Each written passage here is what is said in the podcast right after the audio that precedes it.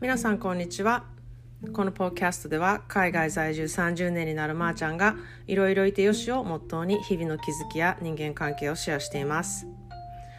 えっと今日はですねあのお友達のえっと、息子さん小学校3年生になる方なんですけれどもその人から英語の絵本の朗読のリクエストをいただきました。でその本がね「I will always love you」っていう絵本なんですけれども、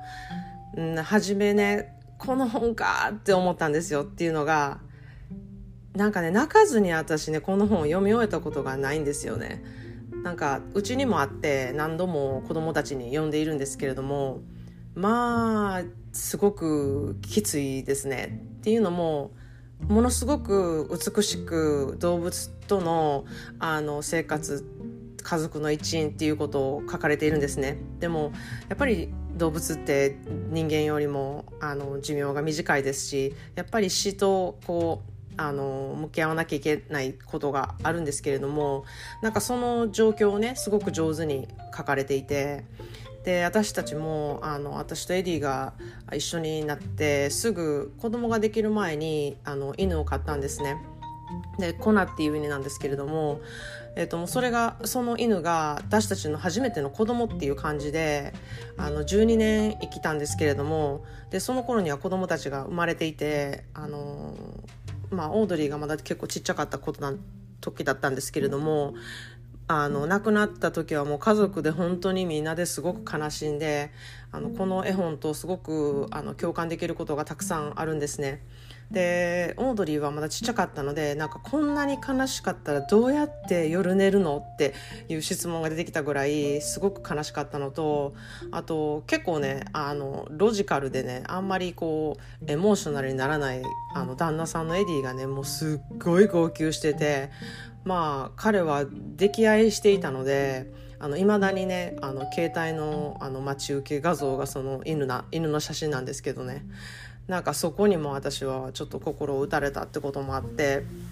うんなんか動物とあの生きていくっていうことはあのすごくあの癒されることでもあるし死に直面することでもあるしなんか毎日をやっぱり大事に生きるっていうことをねすごく教えてくれるあの存在だなって思います。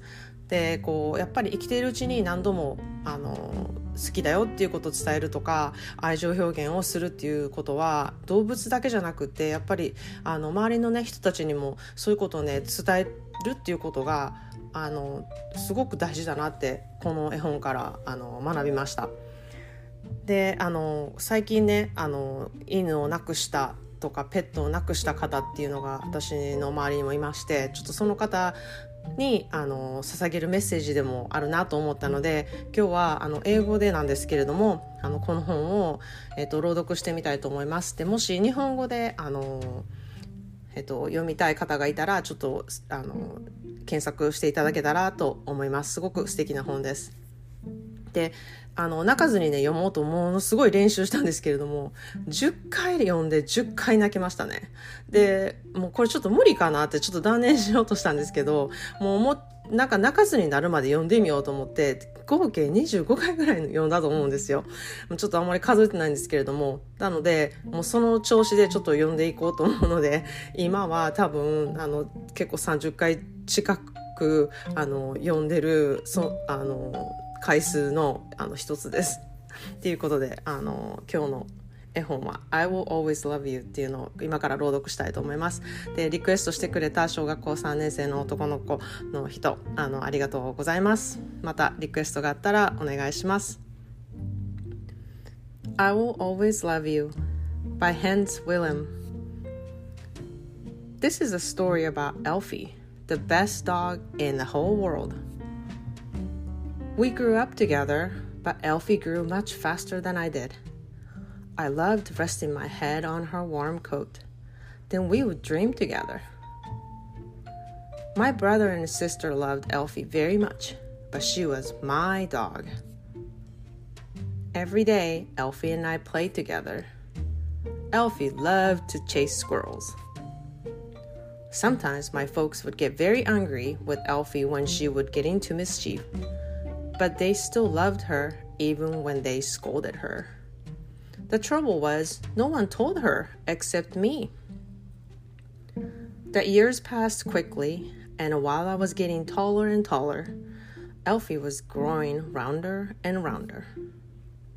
The older Elfie got, the more she slept and the less she liked to walk. I was getting worried. We took her to the vet, but there wasn't much he could do.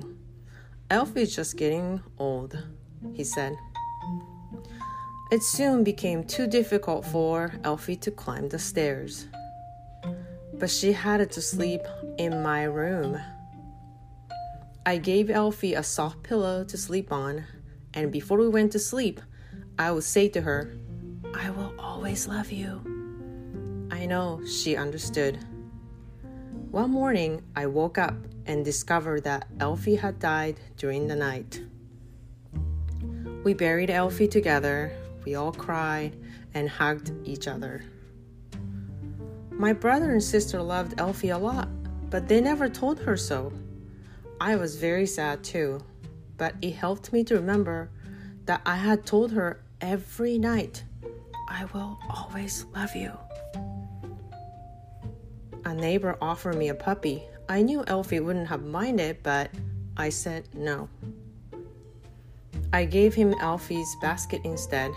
He needed more than I did. Someday, I will have another dog, or a kitten, or a goldfish. But whatever it is, I will tell it every night. I will always love you. それでは皆さん、今日も素敵な一日でありますように。Thanks for listening and have a great day.